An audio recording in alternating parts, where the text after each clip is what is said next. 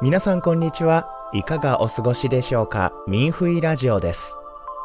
この放送ではファールンゴン学習者の修練体験談などを朗読でご紹介します。今日は2023年10月20日にミンフイネットで発表された太極拳の祖師張三方という内容です。それではお聞きください。太極拳の祖師張三方、文古雲流。歴史上何代もの皇帝に探し求められ宝号を授けられた人はおそらく張三方ただ一人でしょう。明朝の約200年にわたり明朝のほとんどの皇帝が彼を探し求めました。明の第6代、第8代皇帝英宗、第9代皇帝聖華帝、そして第12代皇帝嘉靖帝は張三方に称号を授けました。道家は秦を治めることを重んじたため、これらの宝号に秦の文字が含まれています。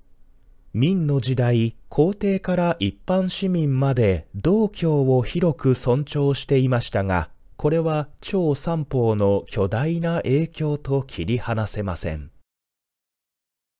1. 武当山。張三方は宋、元、明の三代の王朝をまたいで活躍した同志であり、武闘派の開祖でした。明史張三方伝には次のように記載されています。張三方は両党の伊州の出身で、名前は善逸、別名は君方で三方と号された。彼は身なりに無頓着で、また中国語でだらしないという意味の裸多、張裸多とも呼ばれました。背丈は高く、亀のような形に鶴のような背中、大きな耳と丸い目、そして槍のようなひげがありました。彼は官所の間も一枚の銅包と一枚の鞘しか着ませんでした。彼は目に映ったことを忘れず世間をさすらい、ある人は彼が一日1000里を進むことができると言いました。彼はかつて武当山の奇岩と深い谷を訪れ、人々にこの山は将来大いに栄えるだろうと言ったと伝えられています。張三方の名声が広まると、明の初代皇帝朱元璋は何度か彼を訪ねましたが、いずれも成功しませんでした。元璋の息子である朱棣も早くから張三方の名声を聞いていましたが、彼に会う機会はありませんでした。朱棣は即位した後も何度か使者を派遣して探させましたが、成功しませんでした。その後、朱棣は命令を下し、持読学士の孤高に彼を探し出すよう指示し、感情豊かな手紙を持たせました。張三方は朱棣からの手紙を受け取り、一編の詩を書いて弟子の孫碧雲に手渡し、朱棣に伝えました。皇帝は救護の尊位、最高の位にあり国土を統治していますが、彼らの最大の願望は何でしょうか。それは長寿です。この手紙で張三方は第3代皇帝永楽帝に長寿の秘訣を示しました。心を清らかに保ち欲望を抑えることが重要であると説明しました。永楽帝は修練者の教えを得たことに非常に満足しました。永楽10年、朱棣は軍民と職人を30万人以上動員し、10年以上の歳月をかけて武当山に8つの宮殿、2つの寺院、36の庵堂、72の岩寺などの巨大な建設プロジェクトを完成させました。このプロジェクトには数百万の費用がかかりました。建設が終了すると、この山に対話大岳山と名付け、管理を派遣して印章を鋳造し管理させました。これはかつての張三方の予言とまさに一致しています。2. 道教の普及。張三方は多くの著作を執筆し、大道論、元気直行、元陽編など後代の修道者によって高く評価されました。しかし彼の最も傑出した作品は無根樹の端子とされています。あらゆる木は根を持って初めて成長し、木が根を持たなければ長く生きることはできない。人生には生老病死があり、数多くの心配と悩み、100年の歳月は瞬く間に過ぎ去り、それはまるで根のない木のようだ。張三方は無根樹と題されたこの端子を24編作成し、人生が名誉や風紀に執着し、まるで荒波にさらされる小舟のように常に危険にさらされていることを指摘し、世の中の人々に名誉と利益から離れ、自らを治める修練を早く始めるよう勧めています。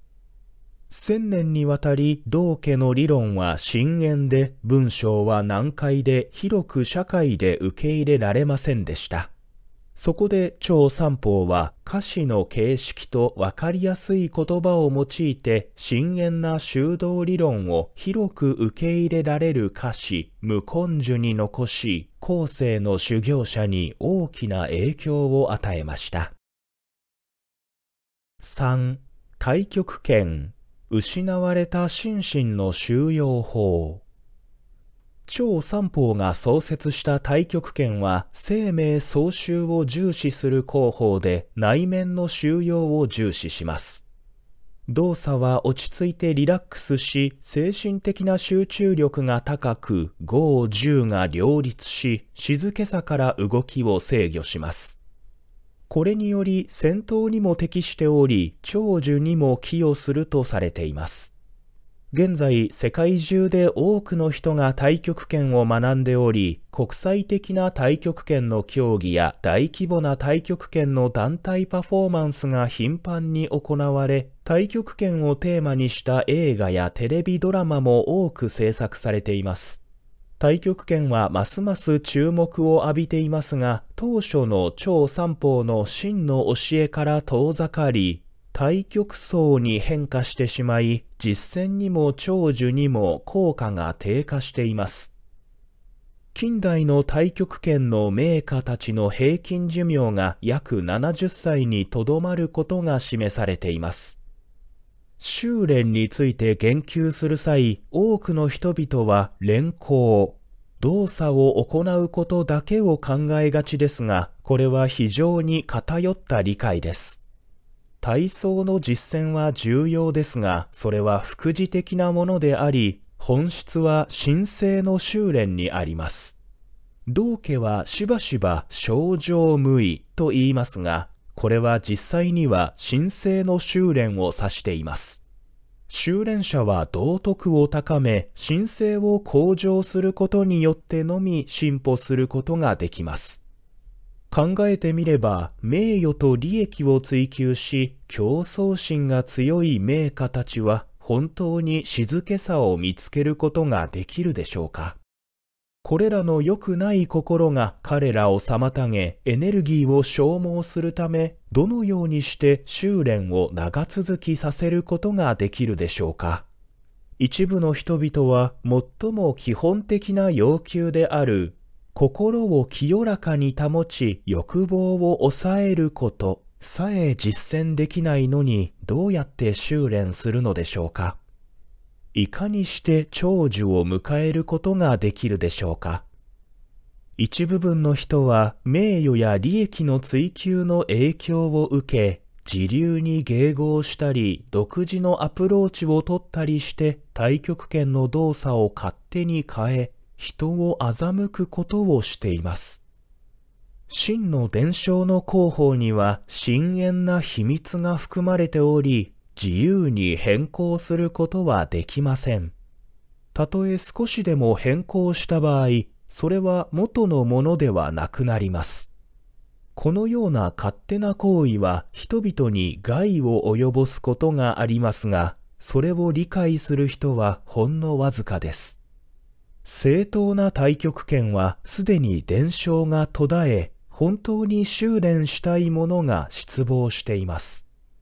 幸いなことに現代、シンプルで効果的な修練法が伝え出されています。その優れた修練法であるファールンゴンとも呼ばれるファールンダーファーは、その高い効果により全世界で1億人が学んでいます。真の修練を志す方々には、著書ジョン・ファールンを読んでみると、きっと収穫があるでしょう。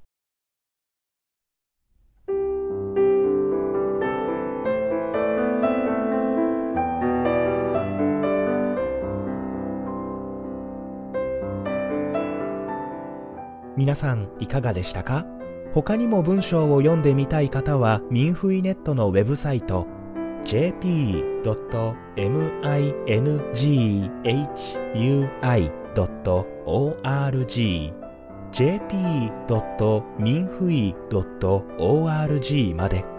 それでは今回のミンフイラジオはここでお別れです。また次回の放送でお会いしましょう。